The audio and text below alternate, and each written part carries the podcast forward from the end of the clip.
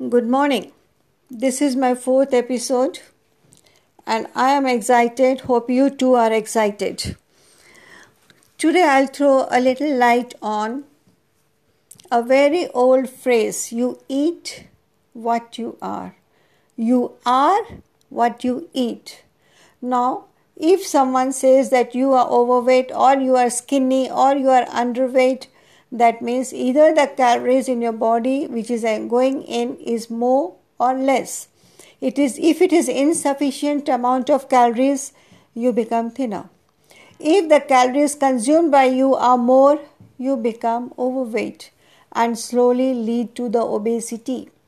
Because the calories which you are having as an intake is not completely used up you have to do a quite a lot amount of workout to use this energy. Now if you can't burn those calories they will be get stored up in the form of fats.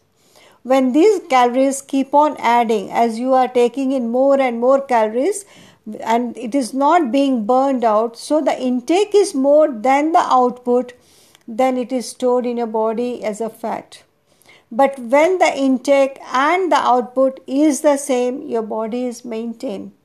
Now, if the input is less and the output is more, naturally, now you must have guessed the, the person must be underweight. So, to keep a right amount of calories, you have to have a little knowledge about it. Well, the Wellness Nutrition Hub is always ready to help you. If you think you want to know something more, please drop a comment in the comment box. You all are welcome and I am ready to help you. Thank you.